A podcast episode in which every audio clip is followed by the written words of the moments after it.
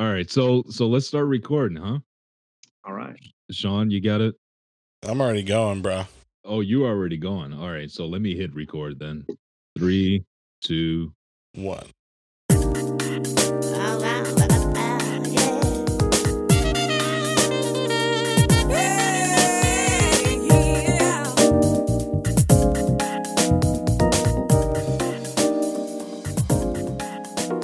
Hey, welcome to the Unchurched Podcast, where your hosts, Michael and Sean, discuss issues of church, life, and religion. No subject is off limits, and our honesty and humor drives our discussion. We welcome you to sit in on the conversation and laugh with us as we challenge serious things. So pour your drink, kick your feet up, and let's get started with the show.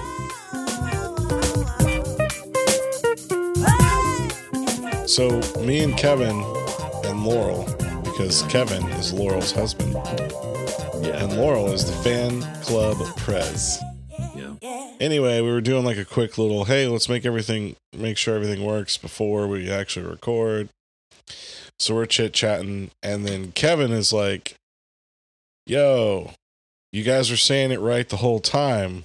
and I'll let you take over, Kevin. it was hilarious because you kept like, you're like, what's it called? Where you get it mounted? They're like, "Uh, it's taxidermy. And you're like, no, I don't think that's it. I, am, I am dying laughing. I'm like, you guys just said it. And they're like, oh, no, I, you know, when you get it like stuffed and mounted, what, what do you call that? And it's taxidermy. No.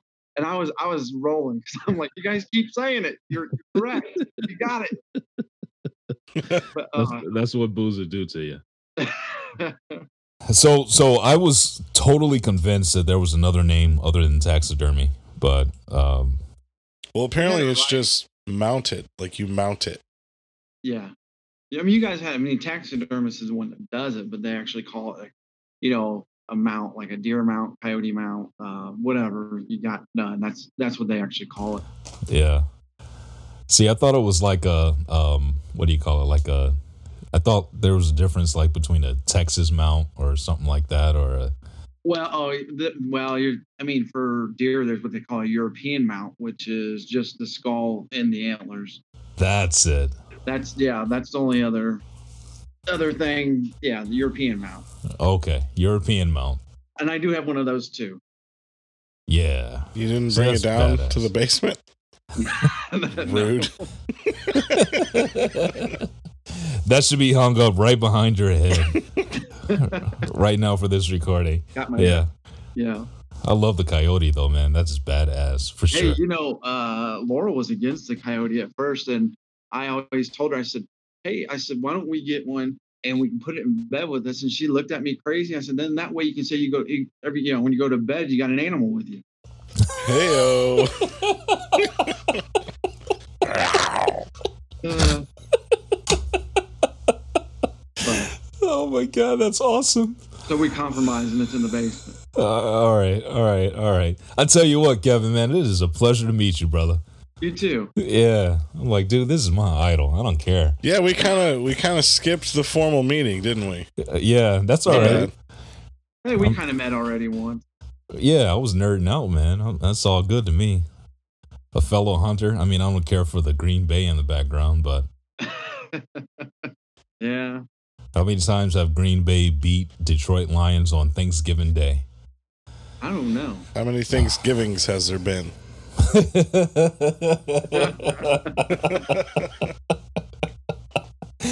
Yeah, there's a lot. There's and a I'm lot. more of a Lions fan than a Green Bay fan, but come on, you know. Yeah.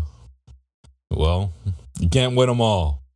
that's right. And and according to the Lions, you can't win a few either. yeah, they, they had. uh Didn't they have a few seasons where they didn't win a game at all? Oh, it was only one season where they didn't win a game One, at all. Yeah, Wow. yeah, But like the next year, or the previous year was only like two or three. I think. it. Uh, yeah, yeah. Well, yeah, yeah. You know who's count? Who's counting? Two rough Kevin, years. Kevin Hey, is you- counting. You'll have that. I'm a Cub fan. I know what it's like to have rough years in, in sports. Well, at least the Cubs won a Well, few yeah, but it years only ago. took them 108 years. I mean, how long has the Lions been around? Oh God, about the same amount of time. We haven't won anything since the fifties. So Well, you Yeah. got 50 more years. yeah, you got to take the good with the bad, I guess, Yeah.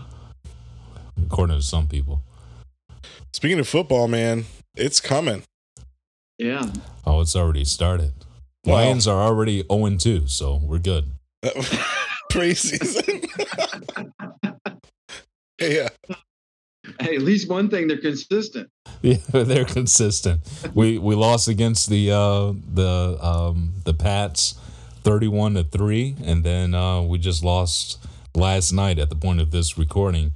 We lost last night against the Texans, but um at le- at le- I think we scored 23 points and still lost. So, yeah. It doesn't mean a whole lot. It's preseason. You know, the starters only play maybe one series. Well, uh, so so I've heard that that rationale so many times, but the 0 16 season that you just hurt me by bringing up, they won 4 0 in the preseason.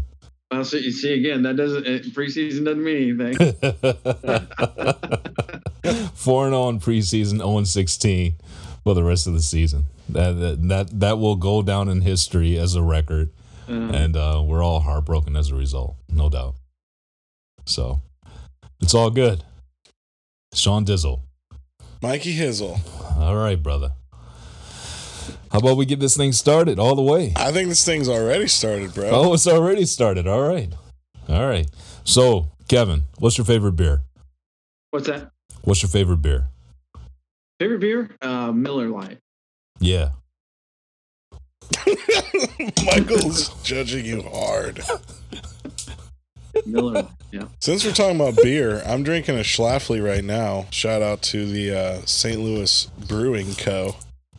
Nice. and it's called The Eagle Has Landed, and uh, it's doing me, it's doing good things to me. You know what I mean? Oh, Yeah. good. Yeah. It's nice. I'm not judging. Miller Lite is one thing. I, my brother-in-law, that's all he drinks is Miller Lite. So as far as I'm concerned, you're my brother from another mother.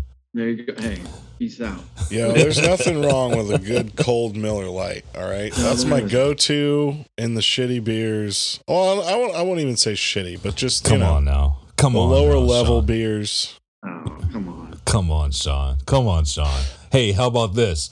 I'm gonna give you a shout out. That's the champagne of beer, baby.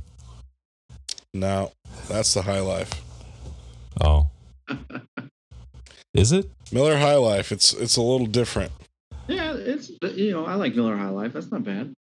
High Life is different from, from Miller Lite. Yes, Oh, see, I was just trying to throw my boy a bone, man. I mean, come on now. you're too bougie to even know your shitty beers. Yeah, I'm sipping on a um a nice KBS Founders today with my cigar. and um, it's been barrel aged four years, and then they actually spun it through. Yeah, they spun it through this weird wheat machine, and now it's got some wheat tendencies to it.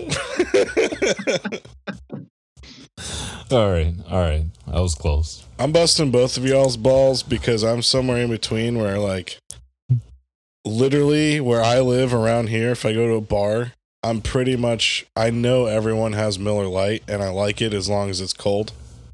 Sure. But when I'm somewhere where they actually like know about craft beers, I want to try some new shit and I, you know, give me a nice IPA. Let's do this thing. sure. Kevin, you like IPAs? I think you told me earlier you didn't. Not really. I mean, I've had most of them, and I I thought they should be used for uh you know taking rust off of things.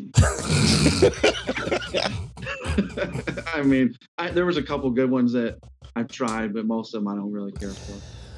Touche. Damn. Hey man, Damn. we, we all have our things, you know. Yeah. Wow. Taking rust off, huh? Yeah, yeah. Yeah. Yeah. Who's that little Nino popping around? Nino. What Nino? Well, there he is. Yeah. My buddy. What's up, sport? I don't see us on there. Yeah, that's all right. They can see us. We can see you. You are definitely on here, bro. Yeah. um, awesome, dude.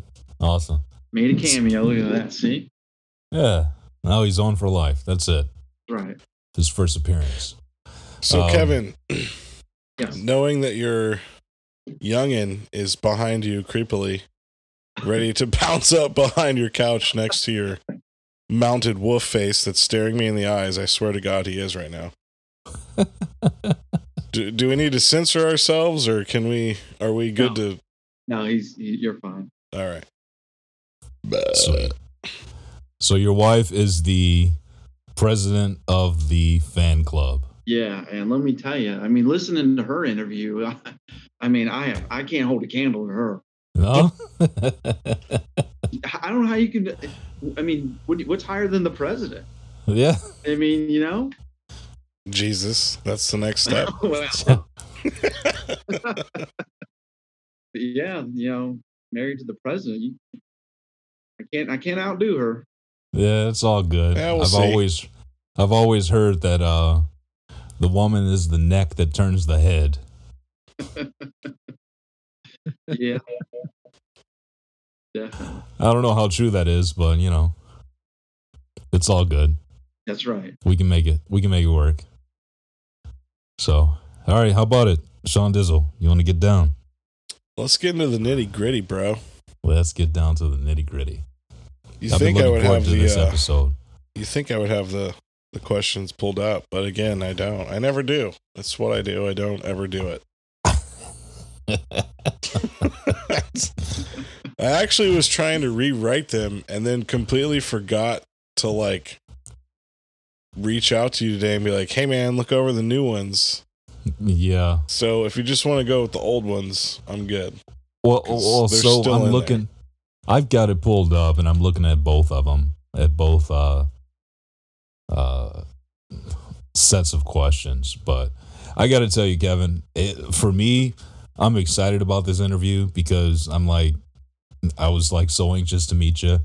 I think this is awesome because I love the fact that you hunt, you fish, you get it all done, and um, I want to ask you first of all, when did you start hunting? Um, I hunted a little bit with my dad when I was probably 14 or 15. He was a big squirrel hunter and deer hunter. Yeah. I did a little bit with him. I, I went squirrel hunting with him maybe three times or four times. And then um, right after I graduated high school, uh, when I turned when I was 18, um, just out of the blue, you know, I'd, I'd never gone hunting with with him, deer hunting, but I just decided, hey, I want to give this deer hunting thing a try. So I told him, I said, Dad, I want to start deer hunting with you. And uh, so I got to a couple years. He only I only got to do it with him for a couple years because he passed away shortly thereafter. Oh, But I had a good a good two years to deer hunt with him, and I got a little bit of stories, you know, and memories. So it's all good. Oh man, I'm sorry to hear that, dude. That's man, that's that's that's heartbreaking. But I mean, to to get to be able to do a bunch of squirrel hunting and small game hunting with them, that had to be super cool. It was cool. And a lot of times I didn't hunt, but they would rabbit hunt and that. And I would wear um there was like a hunting coat. It had like a pocket in the back. So you put your harvest in there. And a lot of times I would carry the harvest for them and be there with them. I just wasn't hunting. I was just with them. But I I did that quite a bit too. So I was always there. Just and and you know, by doing that I really have a, an appreciation of nature and, and being in the in the woods and I find a lot of peace and enjoyment and it's where I do a lot of my uh free flow thinking is what I call it. Just out there let my mind wander and Yeah, and uh, it's very peaceful. Dude, that is so cool. Jesus. Well, uh, you know that's so cool to me because I've been. Um, are are you done, Sean? That just got me. I don't know why. Okay. All right. All right. Cool. So, so for the last few years, me and my son Micah, we've been talking about going hunting together, and um, there's a youth hunt in Michigan.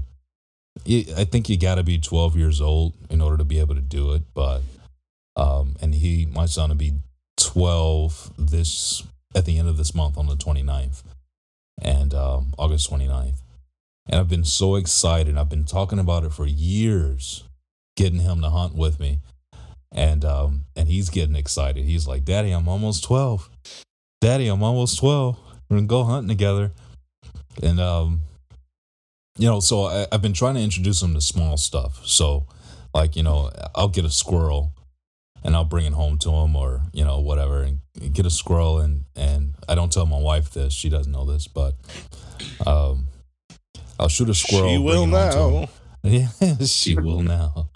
Um, I tried to get him to gut the last squirrel uh, that I got, and and he wasn't all that comfortable with a knife yet. Uh, but we did go camping earlier in this year, and he got to shoot a 22 for the first time. Okay. And uh, he was shooting a 22, and he was like, you know, hitting the plates, and he hit a couple cans off of stumps and stuff like that. And I, I can't tell you, dude, I, I was never more proud. I, know. I know the feeling. I know. I mean, uh, I'm slowly. I try to. I took Ethan bow hunting with me one time, and Yeah. and we actually got when he was fairly young. Uh, I just wanted him to experience it, but now that he's getting a little older, I took him fishing a couple of weeks ago, and he doesn't have a lot of patience in that. So I kind of explained to him, I'm like, let's go fishing.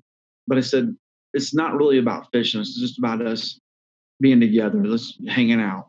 And um, he he actually caught three, and I didn't catch any. But he told me three or four times during. He goes, "Dad, I'm having a lot of fun," and I that to me is worth you know more than than anything in the world because that's what it's all about is the, the bond and Yeah. that time, regardless if you're not getting anything, seeing anything.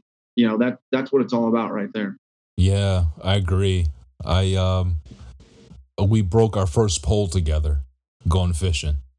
You know, I I, bought an Ugly Stik and uh we were on the lake Lake St. Clair and right off the docks and um the seawall was pretty low unfortunately. The water was really low a few years ago. And we're fishing and I caught this big catfish and I gave the rod to him to let him bring it in. It was a huge catfish.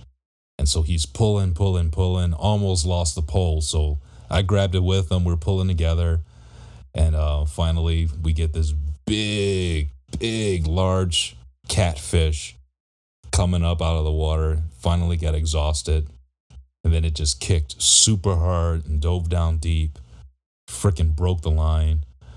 And it was our first experience together, like breaking a pole Yeah. you know, and I I can't take that back. It's like, No. dude, Right. we broke a pole. We can buy a thousand poles. It doesn't matter. Right. But we we broke a pole together on a giant catfish on Lake St. Clair. It was so much fun. Yeah, and that that's a memory that you'll have, you know, and that he'll have forever. No doubt about it. That's and that's like I said, well, you can't take those away. Right. We also, you know, so that that squirrel I tried to get him to gut, he wouldn't gut it. So I gutted it for him. But he did eat the heart. Okay. he shot it actually so so we got a squirrel that i trapped and i i positioned the pellet gun for him and he shot the squirrel and killed it i said hey buddy you got your first squirrel you gotta eat the you gotta eat the heart so i salt i sauteed it up with some onions and garlic you know Mm. and uh, some olive oil and he ate that heart it was a little bit chewy but you know yeah. he ate his first heart from his first kill. He killed a squirrel for the first time. So can't beat it, man. No, that's you know that and that gutting thing. That's just uh that's a hard thing to do if you don't know what you're doing. It takes a lot of practice. Sure. So do you skin it first or do you Gut I first. been so long. Um, we used to skin it first. yeah? Uh huh. So do you you step on the tail? Yeah. Pull, yeah. Yep. Okay. That's the way I've always done it. Yeah. Step on the tail. You just yeah run the knife through the back by the tail and Mm-hmm. yep, and then step on it and pull it up. Yep. Yep. So we just lost all our female listeners.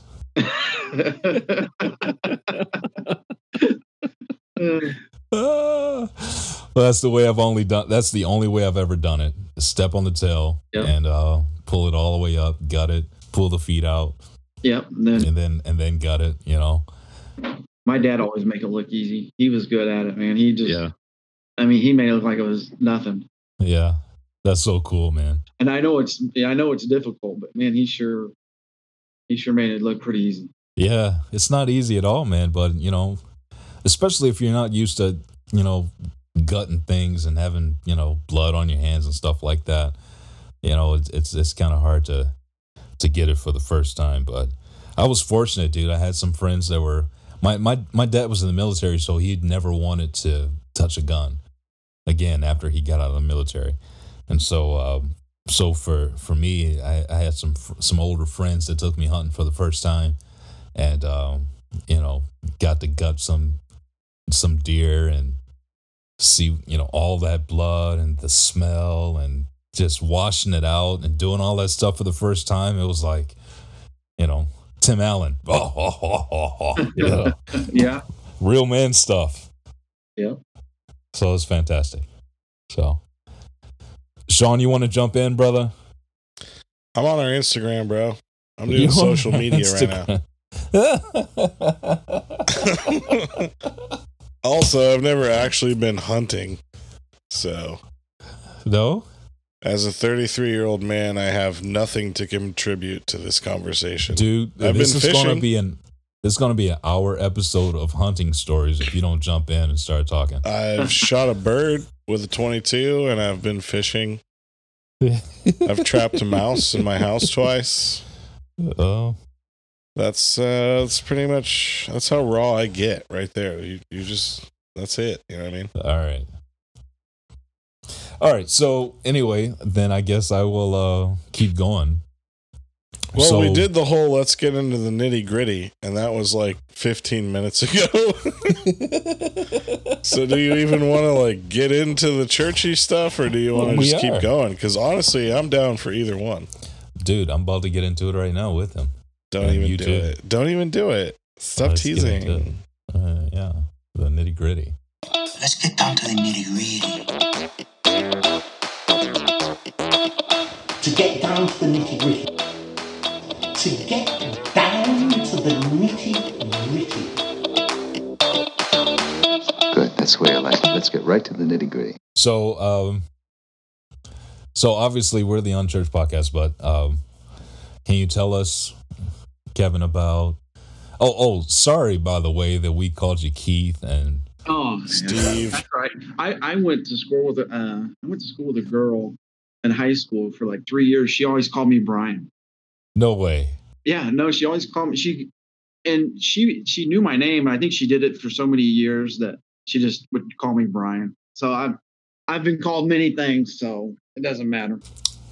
dude we started off like kevin keith uh, i don't even know the other names that we called you ahead of time Steve was one of them. steve was one of them Steve, not yeah Yeah. I don't know. Keith, You- Keith, I can understand, but Steve, yeah it's all good yeah, exactly. we got you on finally so so tell us tell us how you came to know christ what's your story Okay. Um, when I was, I think eleven or I to say I was eleven. My grandma used to go to a church, and we we moved when I was eleven years old. And it just so happens that the church that she was going to was literally in our backyard. There was a cyclone fence that separated it, and then there was um, like a big church lot, and then there was a church. And you know, being that we were right there, she asked me if I wanted to go with her to a service, you know, and so you know we did, or I did, and and so that's how I got in to the you know, church and learned all that good stuff.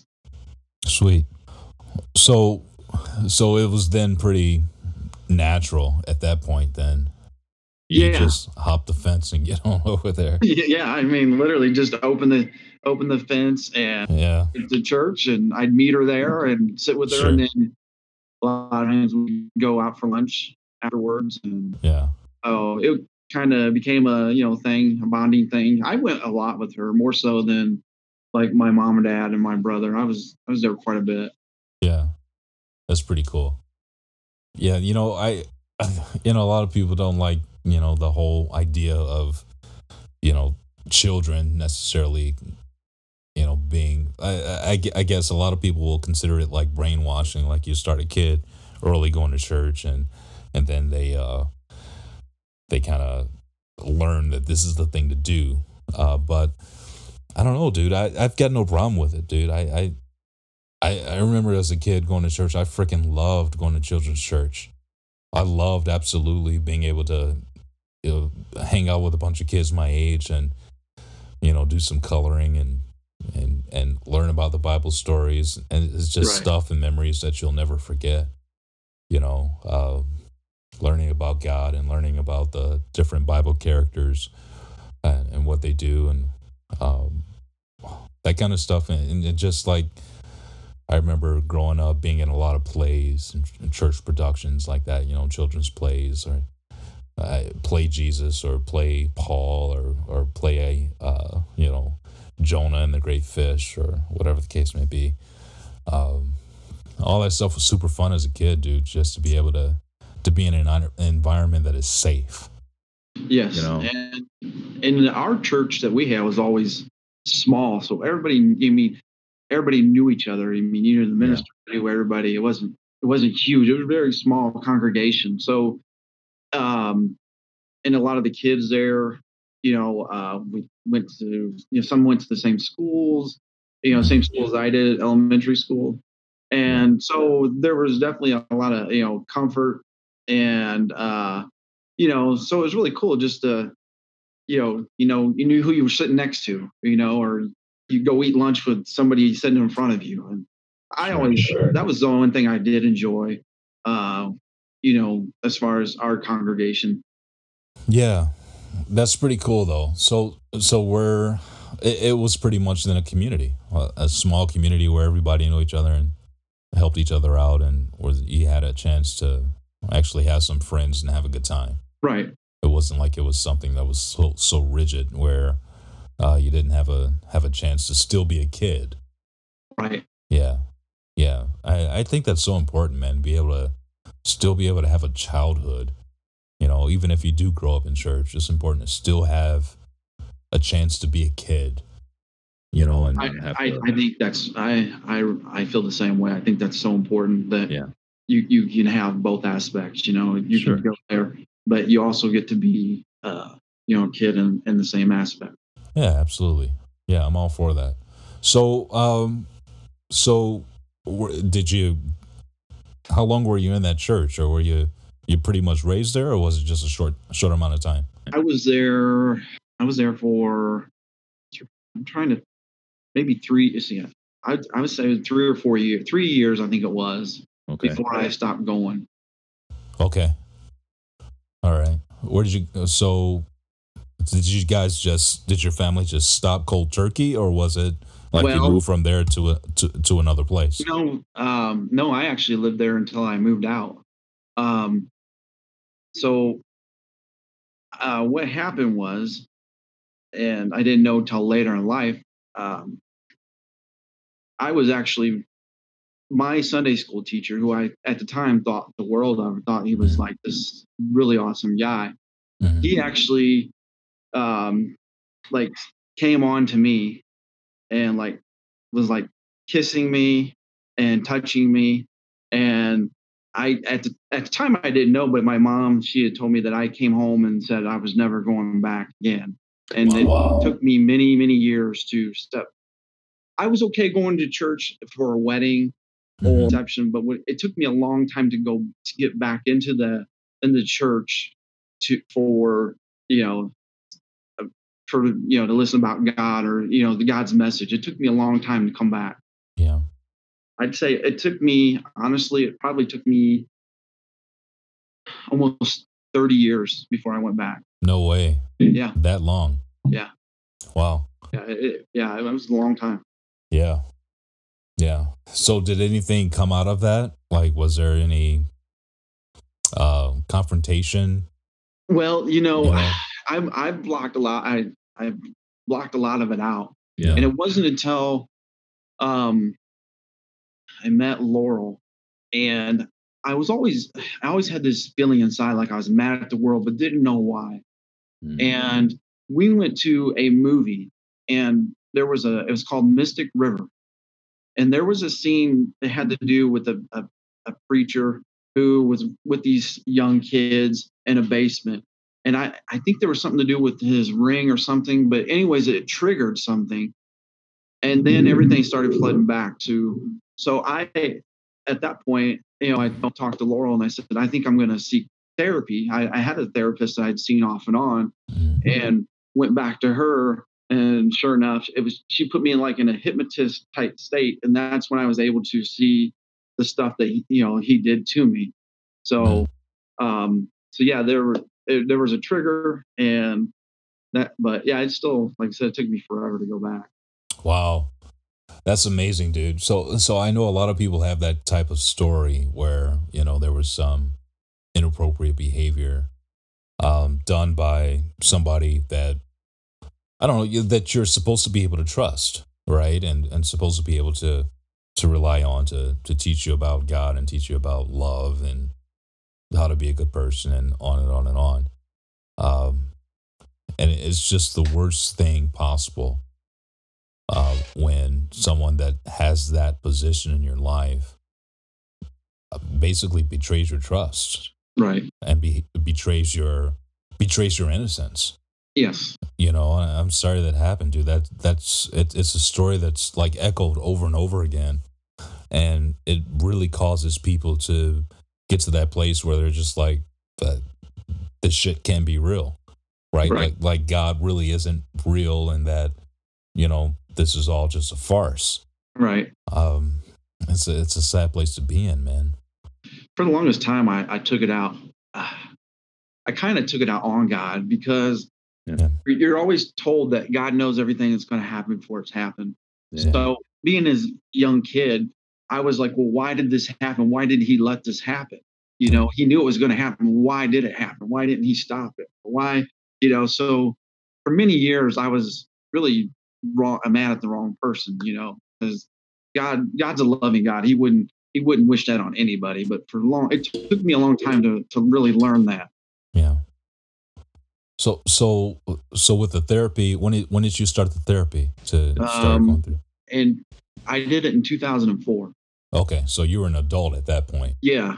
and and working through it. Yeah. And so so with the therapy, what are some of the, the if you if you feel comfortable sharing, what are some of the the truths that you've gotten out of that that therapy that has helped you to move past the uh inappropriate behavior of the of the dude? I think a lot of it was just getting it out. You know, so many people uh, that it happens to, so many victims keep everything in because they think they're the only ones that's happened to, or they're scared to say anything because somebody will judge them. Mhm. And I was at a point in my life where it's like, I don't want to live that way. You know, I want to, I want to be able to move on.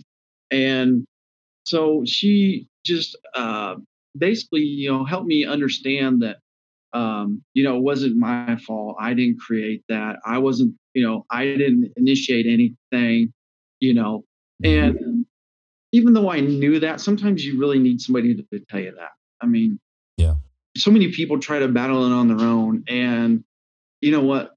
There's nothing wrong with getting help. But just, I, I am thankful for it. It, I mean, when I did that, I Laurel and I just started dating, and I was only like two months into it, and I can remember her one day saying, "Man, you are a totally different person." Wow. she goes, "You are just a lot happier." She goes, "You were mad at the world," and and I was, and I could feel it. I was just angry all the time, but Yeah. didn't know why. You know, not until not until the movie that triggered a lot of the a lot of. Yeah, that's amazing, man. Because you know, there's so I, I'm a firm believer in therapy. I, I think that it's a great thing for for a lot of people. I don't I don't necessarily agree with it becoming so uh, commercialized as it is today. Like a lot of celebrities are like, "Yeah, I'm in therapy." You know, I, I don't I don't I don't buy that. But like, there's people with like real shit going on and real things that they're trying to process that they need, that they need help from.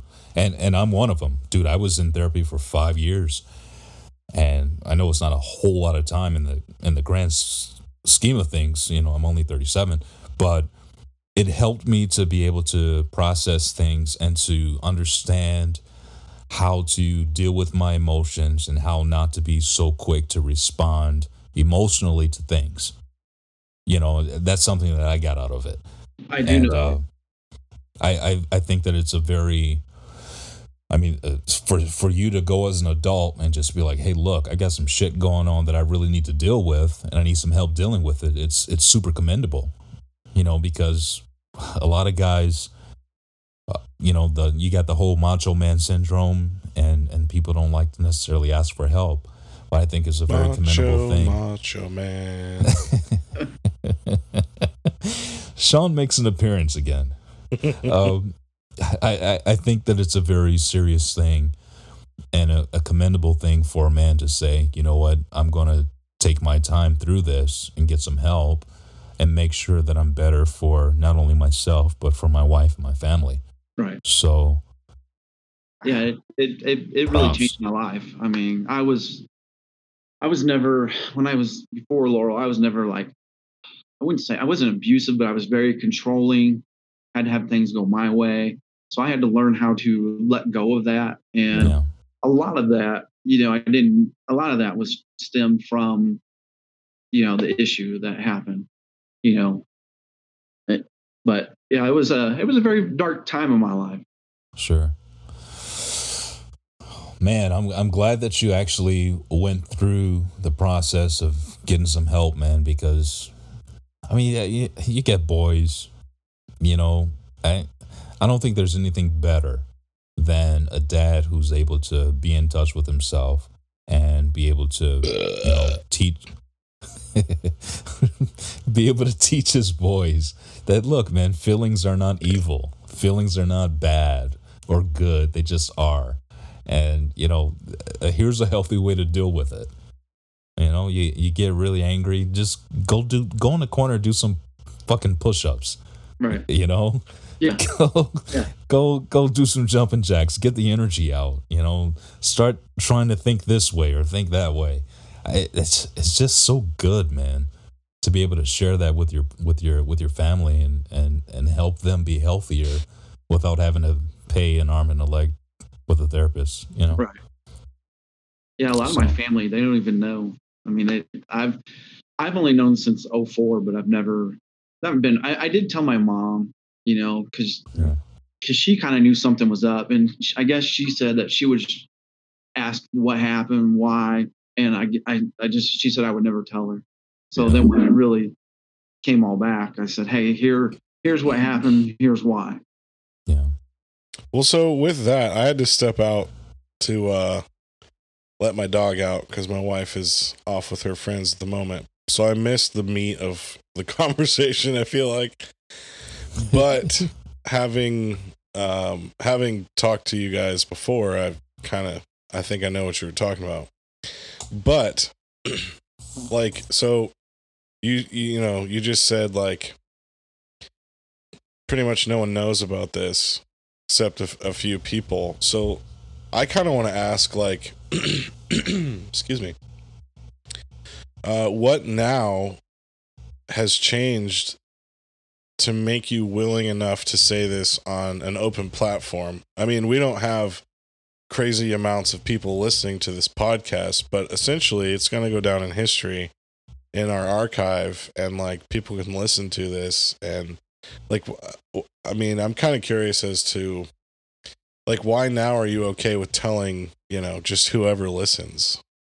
I, it's kind of along the same lines of um, the way I coach. Uh, I coach baseball, and it anything and even life in general. If if you can reach out to one kid or one person, you've made a difference, and that's all I really want to do in life is make a difference in somebody's life. And um, you know, last year at the fair, a kid that I coach, you know, we uh, coached nine year olds last year. I see him at the fair, and the first thing he does, he come up and gives me a hug. To me, I've I've reached out to him, and I've done my job because it meant something to him, and he didn't have to do that. And it's kind of this is kind of the same way. If you know, if you got one listener listening, and that's the one person that's happened to, and maybe it changes their life, then that's great. That's you know, I- you don't have to be afraid. There's nothing to be afraid because when you're afraid, and and when you don't, when you keep it to yourself, you're giving the person that has done the bad to you, you're giving them the power. You need to take the power back. And if it's opening up to a friend, a neighbor, anybody, you know, take the power back. And that's that's what I did. I didn't let it control me anymore. And I think that's important. I think people shouldn't be afraid, you know. They need they should be they should get their power back and and be in control. That's awesome, man. I got some I goosebumps when you said that. No lie. It's powerful though. You know what I mean?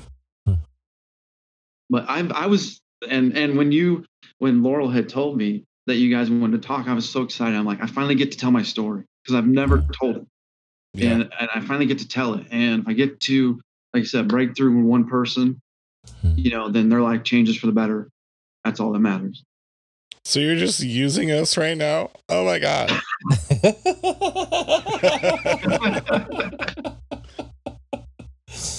No, I'm not trying to steal the light from what you just said, man. That's I I appreciate that, you know, and that's awesome, you know. no, that is super cool, man. To to be able to get to a place where you can be open and honest Yeah. and uh you know and be comfortable. Dude, there's there's nothing like it. Well, and what what better way to show that like and forgive me if I'm stepping out of bounds here, and if I am, by all means tell me. I I can take it. I'm a big boy, but like it sounds like you have some freedom in that now. Oh, absolutely. And I mean, that's something it- to it- celebrate. it seemed like when I when I went through that, the the the weight of the world just lifted off my shoulders, and I was just like, I don't know, there was a whole new calming world out there. You know, I was always under so much stress and pressure and unhappiness, and when I was able to break through that, I I think it did wonders for when uh, Laurel and I first met. I I you know just I was able to express all this happiness and things that I had kept locked away for so long. So I definitely, like I said, I it, it did it did wonders for me. I, can't say enough about it. That's super cool, dude. I, I just I can appreciate the fact that I, I I like overcoming stories. You know, it's it's like watching Rocky for the first time, which my wife hasn't done, by the way. you know, you, you got this. SMHing hard right now. That is. I know. I, I'm working on her. I'm working on her. I just got her to watch Pulp Fiction for the first time. You know, Rocky. I you know I, I said to her one day we were just hanging out doing something, and she did something really good, and I was like, "You're the best around. Nothing's gonna," you know. I, I started singing the song to her, and she's like, "I love you, but I don't know where that song is from." And then my my my heart sank into my toes. I'm just like, I have failed as a husband and as a man. I need to make sure that you watch this movie so that you understand what it means to be the best around. you haven't failed, Michael. You've just noticed an opportunity now. Uh, Yes, I have an opportunity to make her a better person in life. Absolutely. Um, but uh, uh, for for me, this is an overcoming story. This is a this is a good thing, and uh, to to allow people to understand that they don't have to live in that place where they're beat down, or that they feel like they are a victim or a failure or whatever the case may be. Like there's hope, and that there's an opportunity to overcome it and you may not be able to do it by yourself, but get a little bit of help and you can be the best around. Absolutely. You know, I think that's I think that's what we can take away from that. So, Well, where Uh, are we it at just- in the questions right now? um I'm dude, we are free flowing right now. Okay. So, I am like anti rigidity right now. So, I'm going to ask so so where did you and and Laurel meet? Or how did you guys meet? Well, um, at the time, there was a she. I went to high school with somebody that she worked with, Okay. and her, the, the the girl she worked with, her dad was my brother's baseball coach, and I've known them. We I've known their family, that family for I don't know 10, 10 15 years, and the the girl's mom said, "Hey, I have somebody I want you to meet. You guys would be great for each other." and I was coming oh. out. Of, I was just coming out of a marriage. I'm sorry, but the um, best part of that was was hearing it on Kevin's end because he doesn't have headphones in. so it was like blah, and then like one blah. Completely. This is what I do, Kevin. You should know this if you listen to the podcast. I derail everything. So I'm Yeah. sorry. Yeah, so Continue. no, you're good. Rude. I can I can hear Brooklyn saying rude. So um so yeah she so i was married and i was just i i was just separated and she's like here you need to call her. And i was like oh, okay you know. So at the time i thought well you know what? I just want somebody to go hang out with and do stuff with. So um Like kinky stuff or like what kind of stuff? no. You don't have to answer that, so um but you so can. I, so I decided I just want somebody like you know I was looking for somebody to go like the movies, hang out with. So I gave her a call, and the very first night I called her, we talked for like an hour on the phone. Uh, next day was two hours, and then three hours, and after that it was rest is history, pretty much. Yeah. That's cool. That's very cool. All right, so um so Sean to answer your question back to where we are on the the list. Um I I, I guess We're just going with it. How's your life changed post church? So you you were uh, it's safe to assume that you know with all the stuff that happened in that church and and you you know eventually becoming an adult and getting some help. Were you out of church that whole time, or Yeah. you were? I was out, yeah, the whole time. Well, and and was was that like the reason you kind of left the church? Well, yes, uh, abs- yeah, but I didn't know that until you know years later. But yeah, Right. because I don't have, I don't have, I can go now. It doesn't bother me to go now. Yeah. Yeah, no, that was. But the way I got back into the church was, you know, Laura was going to this church, and she was going with. I It's think, always a girl. I think there's a song or something like that. but she was going with um, her cousin and they were going and at the time i was in running like i was doing like uh, 5k runs and she's like hey you need to come with me and i was like ah no i'm not going not going not going No. finally i went to like this christmas show and the next series coming up was going to be this they called it the runner series but it was going to be about jonah and here i am running and i know it didn't relate but i'm like well you know hey i'll, I'll come check this series out It's for four weeks i'll look at it you know and then Yeah. I'll just, I'll just quit after that you know Yeah. so Yeah. but i didn't we uh we actually went for a few years after so so that's how i got back into it okay. So are you are you in church now? Like do you do you regularly attend the four walls of a church somewhere?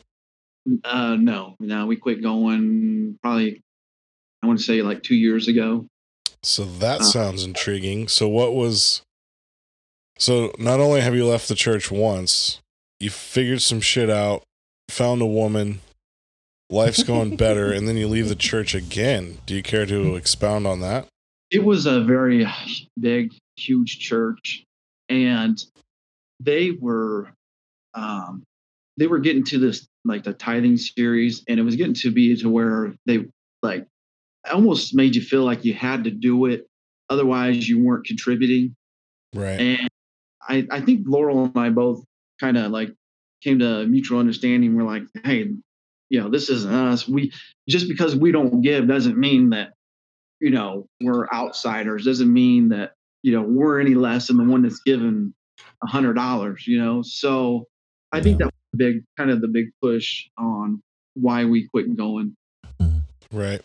I get that. When you when it comes down to money and and if that separates you from God, then there's a lot of people that's in trouble because um, part of the the, part of the uh, message of Paul was like, hey, look, you know, take care of the widow and the orphan and the poor.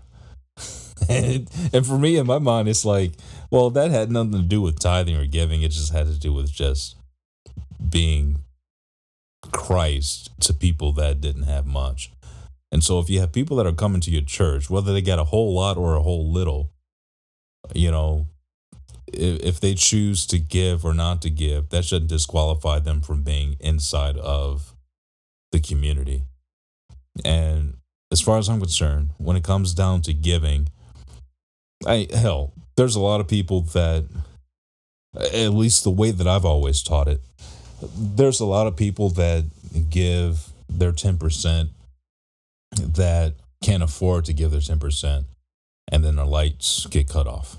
And there's a lot of people that give their 10% that can afford to give 20% and then they don't. And there's pers- there's people out there that give the 10% and they feel justified in all of their behaviors because they give their 10%. And at the end of the day, the common denominator is just money. Right. And so I, I've I've always been the proponent of you know what? If you can give 10%, give 10%. If you can't give 10%, but you can give 5, give 5%. If you can give 10%, but you really can give 20, then go ahead and give the 20. But if you give nothing, but you still love God and you still love people, good God Almighty, just don't live in that condemnation. Don't live in that guilt. Don't, you know, there's people that are just like, you know what, I've got the money to uh. give, but I'm not going to give it because the pastor is using that money to buy his next Rolls Royce. And I won't blame them one bit. Right. I You think know? everybody should be treated equal, regardless if you give nothing or you give it all. I mean, Sure. I agree. you know, you should. It, it doesn't make you any different. Well, here's here's 100%. kind of a thought I was just having while I was listening to you guys, and see if you can see if I can say this in a way that it makes sense. But like, so you're saying that they're talking about tithes and money essentially, and if you don't, then they're ostracizing you and like you know you should, and maybe you don't fit here if you can't. That like I'm a huge proponent of perception is reality. Okay. So at that point, intent is questioned because it's like, well, that wasn't our intent. Well, that's how you perce- like that's how I perceived it, Right. and you made me perceive it that way. So that's the reality, right? Right. So along that thinking, like I wonder if they even understand. Well, here, first off, I wonder if like that's their intent is to be like, we only want people in our doors who will essentially give us money, right? Call it tithe, call it love offering, call it fundraising, whatever you want to call it, but that's their intent. Like, I wonder if that was specifically their intent with the things you said, or this is what I kind of think is probably happening and is honestly maybe equally wrong, but they don't even get it. I think it's more of a like their intent is well we what we're doing is God's work and we want to do more of it and we want to do it better and we want to have the money so that we can do more and reach more and blah blah blah blah blah, right? Which is a good intent. I mean, no one can argue that that's wrong. But how they approach it and then is then perceived is like they don't even understand that it's like if they could hear you, if you could go to the pastor and you could say, "Hey, go to minute 53 and listen to what I said about your church." That's how a bunch of people feel about you. But they don't even get that. Like they don't even see it. They don't even realize that the way they're approaching to do these good things, air quotes, in ministry and for Christ and his, you know, campaign in, in the world and in life, that it's completely alienating and pushing people away. Yeah. What do you guys think about it? Like, do you think the, because I, I do think there are churches who their intent is, I want to make fucking money. I don't want to do hardly anything. And I know I'm using God's name to do it. I don't care. But then I also think there are big churches and small churches who have a great intent, right? They they want to do good things, but the way that they come across is like, fuck you, man. Like, I don't want to be a part of this shit. I ain't giving you my money. Like, No, I totally agree. and those are both big issues. You know what I mean? Yep. Totally, totally agree. Yeah, you know, I uh, as from my perspective, I I look at it and say, well, you know what? I may not give to your cause financially, but you know, what if I come and serve and do something like if uh, you do a big drive where you're trying to buy a bunch of canned goods? What if I cut, I show up and and I open up those cans and I serve it, you know, cook some food and serve it. You know, am I ostracized because I didn't actually give financially to that? You know, if if that's the case, then I have a problem with that. Well, and a, most churches would say, no, of course not. Why would you even think that way? Again, The- my the- point is like they, the way that they're doing the ministry in air quotes here is like,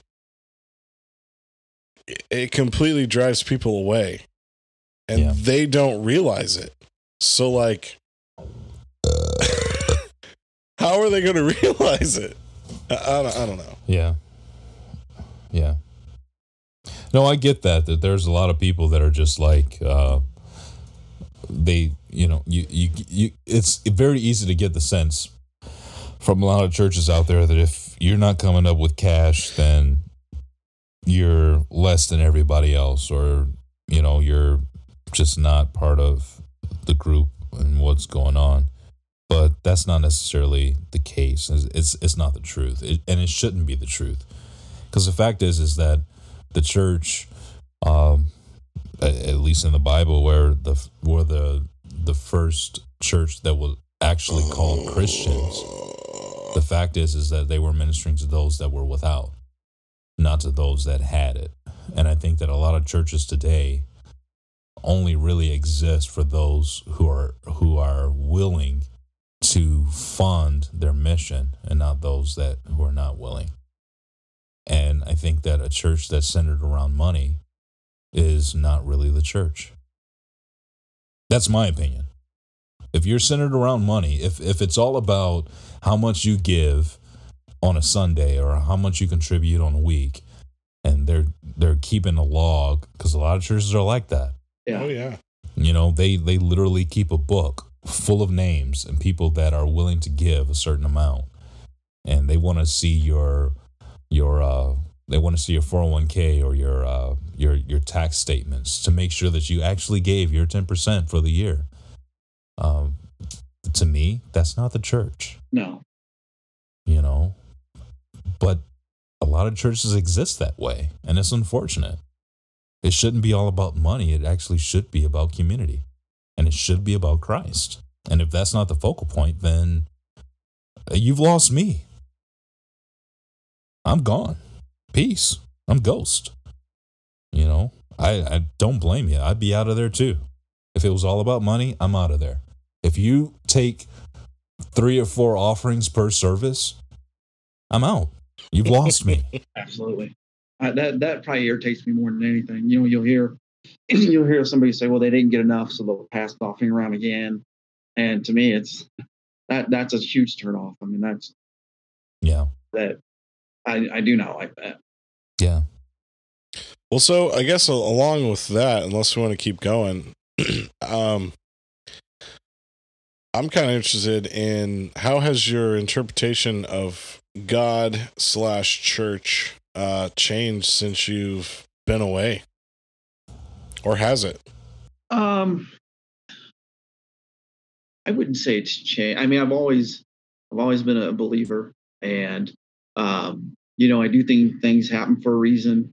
We just don't know what the reasoning is, and He does. And um, I don't. It, it's not. I don't think it's really changed the way I view or see things. I just it kind of changes the way I, I think or look at the church. You know, um, I've had people are especially the older people they're like well if you don't go to church you're not really getting anything out of it well that's that's a bunch of crap i don't i don't believe that for a minute i, I can sit here and i can sit here and talk to myself to god and you know who's to say i'm not getting anything out of it they you know Yeah.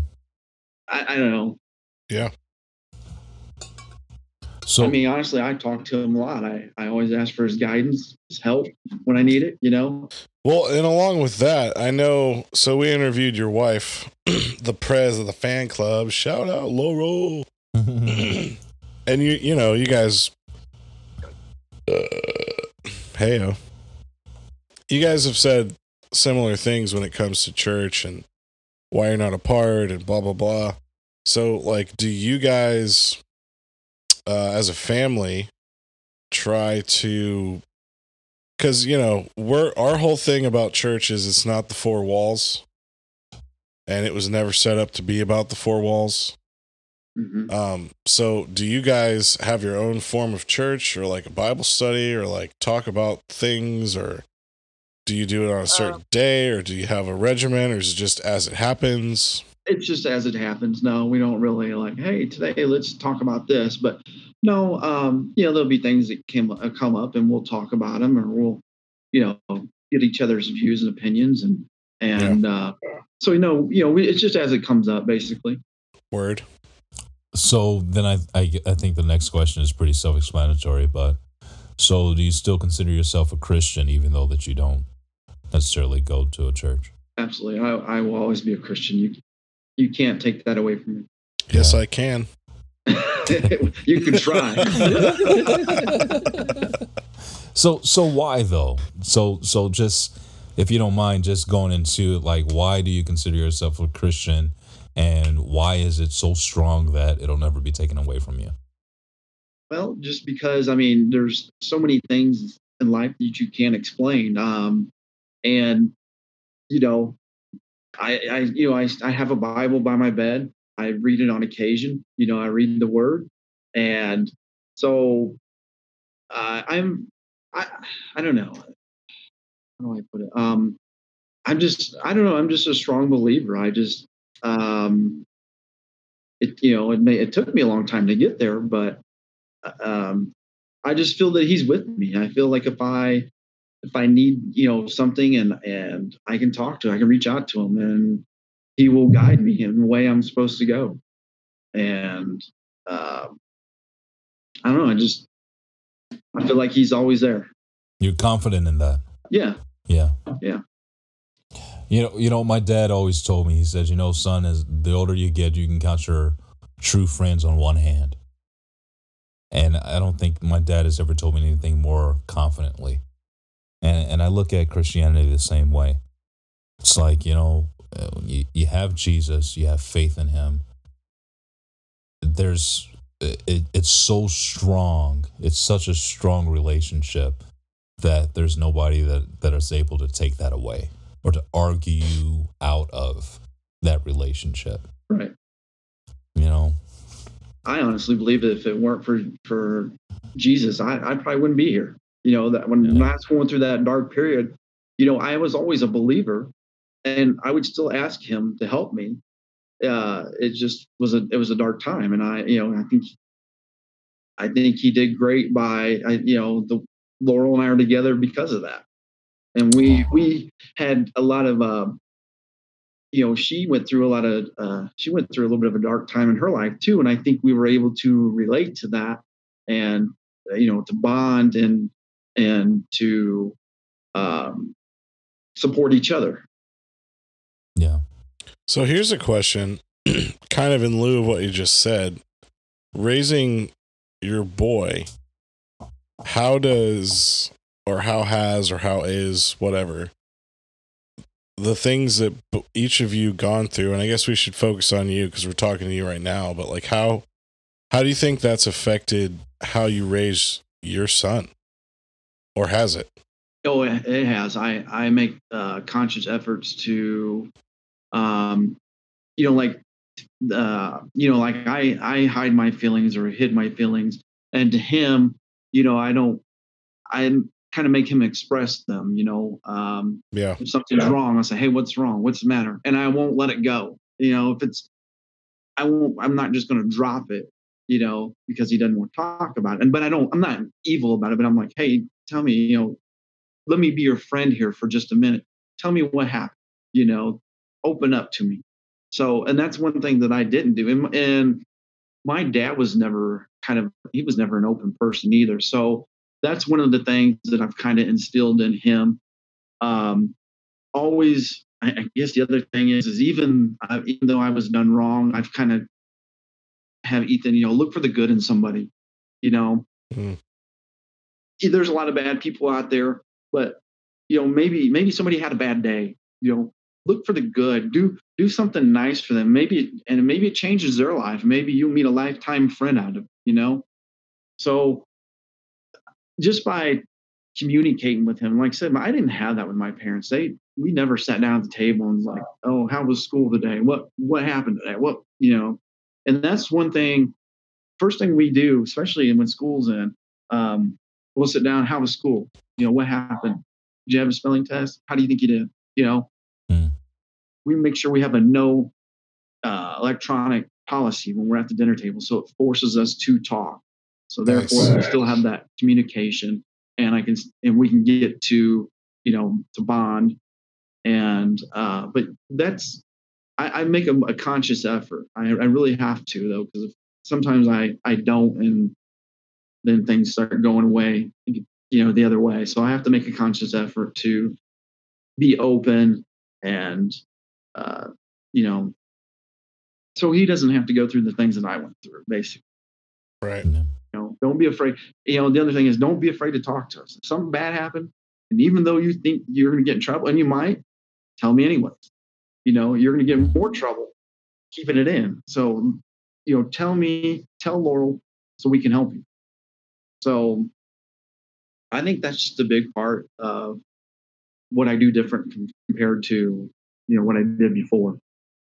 Yeah. No, that's pretty cool. So, um, so, so with everything that's happened in your life and the the um, we still heard it even though you moved the mic. Just think Um, of how loud it would have been if I didn't move the mic. It would have been extremely loud and impressive, by the way. um, so, so how has your interpretation of God or church changed since you've been away from, from church, or or has there been any any different difference in your opinion of church or God since you've been away from church? my opinion of the church is I wouldn't want to say it's a bad thing, but I don't I don't think everybody has to go to church in order to be a, a follower or believer. And um I, I think that's you know kind of where I'm at. I don't I still believe I you know I still we still talk about it on occasion. So that you, you don't have to be in there. You don't have to sit in a pew to you know i i remember i think i don't know if it was my grandma or something they were like oh you you're not going you're not learning you know and i don't i don't believe that. I don't i don't believe that at all. I think you should if you believe and you know and and you um i don't think you have to to be sitting there. I, I you know and i don't know. I I mean that's that's about all i i don't know. That's about all i have on that. Yeah. Well, I think we agree. I, you know, we're in, we're in the same boat. Uh, Do you miss any stop. part of the community aspect from church? Or were you, when you were going to a church, were you involved in any of like, not just Sunday things, but like community kind of driven things with the church? Like, do you miss any of that? If so, Um, you know, I I always wanted to. I was always a little too afraid to volunteer. Um, I miss, you know, the only thing I do miss uh, when I was a kid, we always had a church that everybody knew everybody. I when when we went when I went with Laurel, it was a huge church. I mean, it was massive, and and I only knew a handful, you know, very small people. So I do miss the fact that everybody at this other church was kind of like a family. You know, we could you know, I, I did miss that aspect of it, you know, knowing everybody or not everybody, but just knowing people and being comfortable talking and, and yeah. to lunch with them and that I, I do, I did miss that. I really, that was really different for me. Uh, when you go to this church that has an upper and a lower deck and you might have, I don't know, 5,000 people there as opposed to, you know, before I had maybe a hundred, You know, so that that was quite a difference. right.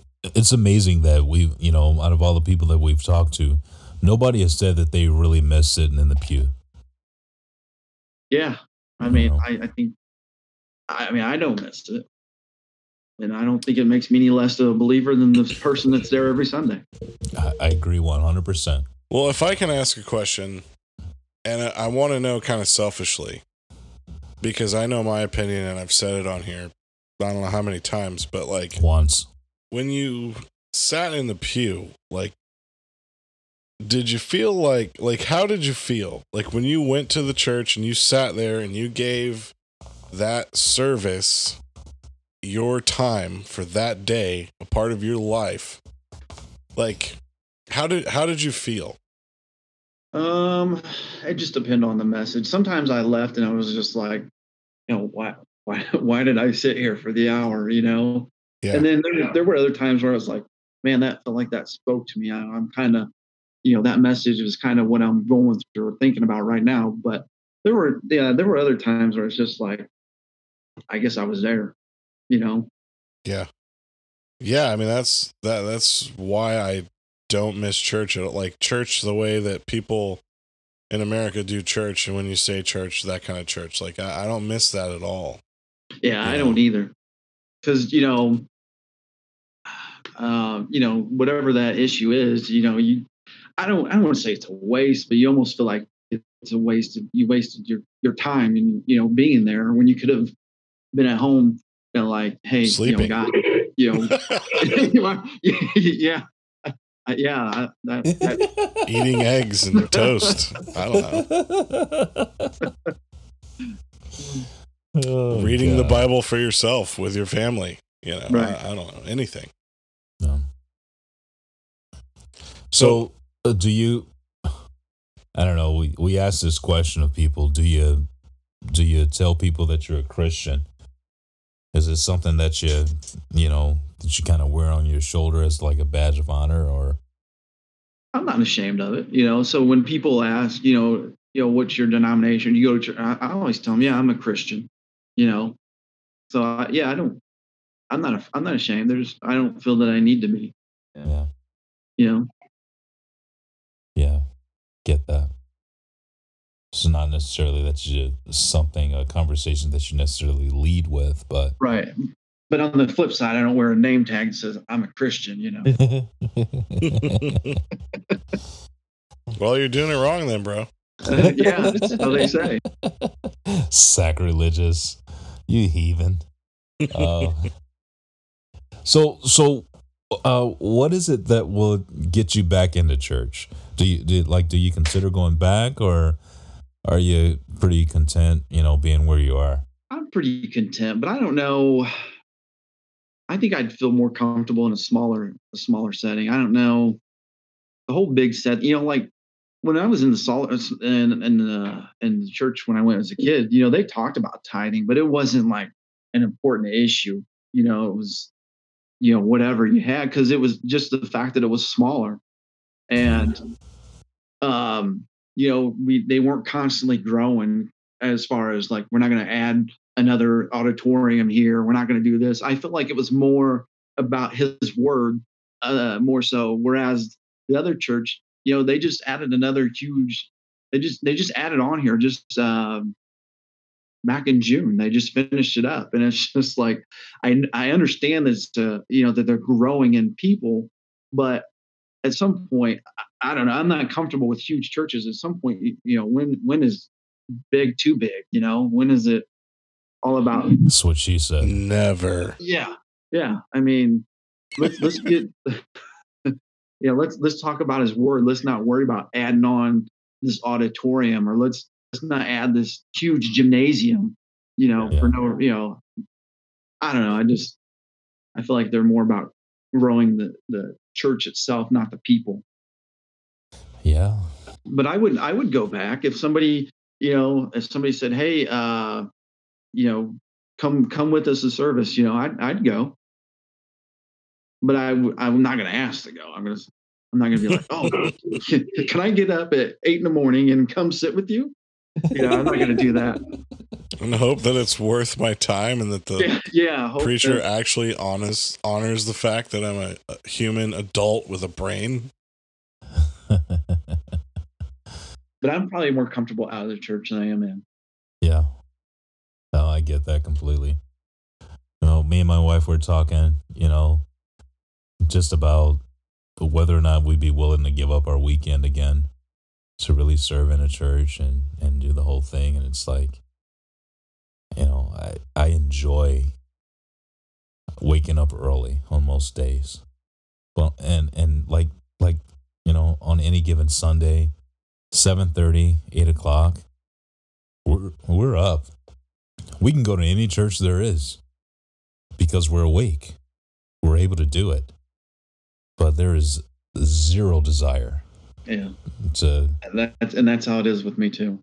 Of course, I'm not one that likes to get up early, but if I did, um, yeah, I, I just I don't have any desire. yeah. It's just, uh, I don't know. I'd rather get up in the morning and, uh, you know, just be a family and just, you know, do what we got to do, you know, for the day. So, I don't know. I I I listen to Prophet Pillow, Prophet Pillow, Evangelist Sheets, Apostle Master Mattress. You know, Yeah, I'm I'm all good with that right there. That's you. good enough for me. So, all right. So so the, the I guess the last question on the interview list is uh, how do you live out your faith today? You know, as part of the unchurched community. Um, you know, just uh I just basically know, you know, if I get in a jam, I can I can ask for his guidance. I, you know, just I feel that he's with me when I need him and he guides me in the right direction. Yeah. I just, you know, I just I feel like he's there. Yeah. So I I, I just, you know, every now and then I reach out to him and you know, say, help me, help me, you know, guide me. What am I supposed to do today? Where am I going? Yeah. And I, Yeah. and that's, and that's how I live day to day. Um, you know, just some days more than others. Yeah. So not necessarily a lone ranger, but you know, you got your God in heaven that's willing to to help you and Right. and walk out this life together. Absolutely. And I'm sure you rely on Laurel as well. I mean, the two of you, Yeah. um, you know, support each other in your faith. Right. Yeah. She's never, she, she is pretty wonderful. I mean, she's never judged me in, in anything, you know, um, going through what I've gone through. Uh, she supported me in the fact that, you know, when I didn't, when she kept asking me to go to church, you know, she was, it was never, um, she was never upset or mad. and didn't cause any arguments. She always was very, um, understanding. She knew why uh you know why i didn't why i wasn't there.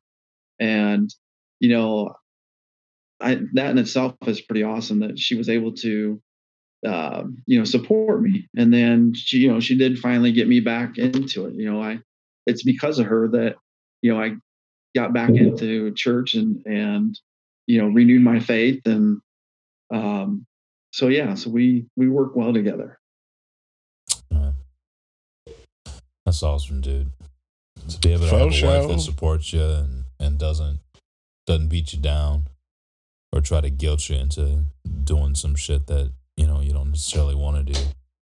It, it goes a long way. So that's awesome, dude.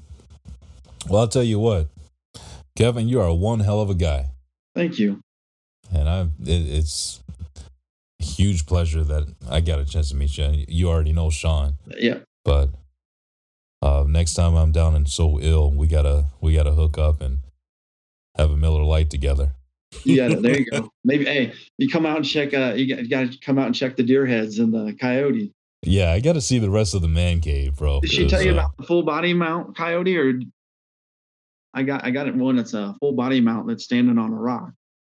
Oh no, I don't think I saw that. Oh, okay. I, I I think when we were FaceTiming when I was down there, I think she showed one that was on a stand This one here. I think that's the one that I saw. Yeah. But that was it. Yeah. So yeah, and then you know we were I was supposed to bring my guns down there and do some skeet shooting, um, Fun. but I don't know. I got on the road at a at a time where it's so it was so early. I just completely forgot all. I forgot a lot of stuff. I was gonna bring my my shot my twelve gauge. I was gonna bring my my uh my my handguns and my my pellet gun. We were gonna do some small game hunting. I was gonna shoot some squirrels for Sean, and Let him gut him. I totally forgot everything, man. I Drink the forgot it of all, heart. man. Dude, we would have had squirrel for dinner had I brought my my pellet gun because I I got a um I got a, a a Crosman that's uh that shoots. It's a it's a single. It's a break action barrel, and it shoots twelve hundred feet per second. Wow. It- That's a powerful gun, and I don't, dude. I've taken so many squirrels with that gun. It's just a, a small, simple pellet gun, but you know, a tw- a twenty two is only a, what it on a low end. You can get a twenty two with fourteen hundred feet per second. Right. You know, I mean, they got they get a lot stronger than that, a lot more powerful than that. Um, but hell, my pellet gun, twelve hundred feet per second, deadly up to seventy five yards. I've got no problem with it. No problem with it. Have you done skeet shooting before? That's that is fun. Oh yeah, I love skeet shooting. I did it once uh, a few years ago. Uh, I loved that was fun. Yeah, That was fun. it's a lot of fun. I started skeet shooting way like way long time ago when I first got my Mossberg. I got a Mossberg 500 uh, it, with a pistol grip and a collapsible stock, and um, it's got a, a, a little band on a on the side where it'll hold uh, three rounds or five rounds, but the uh, the stock holds or or the barrel it'll hold three it'll it'll it'll have three in the chamber five on the side so i love that gun It's not as hard as I thought. When I, I always thought it was like really difficult, but when I did it, man, it didn't take me very long to catch on. yeah you got to get your eye your eye trained right I thought it was like really, really hard, but it wasn't nearly as hard as I thought. well see that's why i like shooting out of my pellet gun because it gets my eye trained through the scope i got a nice 3x9 scope on my uh on my pellet gun and it helps get my eye trained for hunting season. So you know once it's time to go out there and try to get a deer my eye is pretty much trained at that point because i've been shooting at enough squirrels. Right. so as far as i'm concerned that's the way to go. Se- several years ago uh, before we got this house at my old house i uh, actually before we were married so this was probably six years ago um, we had rabbit for mother's day at my house. How did that go over? oh dude. Me and my brother were the only ones to eat it. Everybody else had chicken and burgers and brats and all that stuff but uh, for mother's day i'm like you know what? I'm gonna thaw out these rabbits. I'm gonna go ahead and eat these rabbits. It was just me and my brother that ate it but yeah man. I love hunting. Yeah, love fishing. It's way to go. Me, me too. You hunt for those. Uh, you hunt for those IPAs, don't you? yeah absolutely Sean does. Uh, you want to, you want to come back to so ill? We can show you how we do skeet shooting. Cooler, i do i do. cooler do full of beer. Go right before the sunset. You're out there shooting skeet when it's kind of dark. It's good, good time. yeah i'm not trying to fire off guns in the dark but yeah, yeah. i It's not understand the what you're saying. You know, it's dusk. Yeah, that's a little too a little too hillbilly for me. I want it to be broad daylight, but yeah, you know, whatever floats your boat.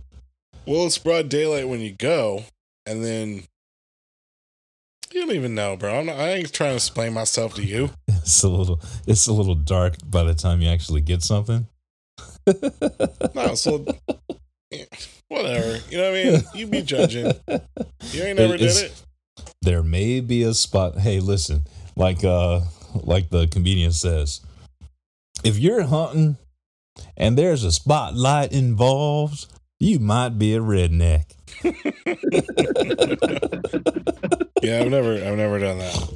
okay, I'm just saying, if it's dark, you need some light somewhere, some from somewhere. It's not dark. It's getting dark, and you know the skeeter orange Uh makes for a fun little little time. Have a few, you know, pound six Miller Lites, and you're feeling good, and you're like, yeah, let's just fucking pull, boom, boom, boom. You know, No, thank you, but yeah, thanks for the offer. Whatever. it's all good. eat your It's rabbit, you douche.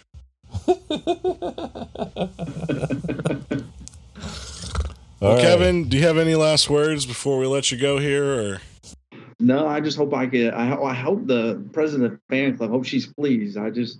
I knew it was gonna be a tough, tough act to follow. I think you did good. You did mighty fine, brother. You did mighty fine. I love this interview. This is awesome. Thank you. Thank you for coming on. Yeah. Being willing to be honest and open. Like you were very honest. And uh, we really appreciate it and hope that it helps a lot of people. I, yeah, I do too. Yeah, But yeah, thank you guys for letting me, you know, for having me on. It was absolutely. nice to. It was nice to finally tell my story. You know, I, um, like I said, I was so excited to be able to tell it, or you know, when Laurel had said something to me. So Yeah. I hope I hope it touches somebody. I hope somebody gets their power back and and is able to, you know, move on with their life. Full show. Yeah, yeah. All right, brother. Hour and a half in. All right. Let's put a bow on it. Sounds Put good. one on it. Actually, we have a new recording from Kevin's wife, the president of the fan club, and she's going to put a bow on it for us. Yeah. Sounds good to me. All right, dudes. It's been Yeah. real. All right. Peace. Peace. See you guys. Hey, Unchurched fam. This is the self appointed president of the fan club, Laurel here. You can find more episodes and content at unchurchedpodcast.wordpress.com. You can also find us on Twitter and Instagram at unchurchedpod. If you enjoy our conversations, please subscribe on iTunes or follow us wherever you listen. And don't forget to leave a five star rating, it helps other listeners find us. Thanks. See you there.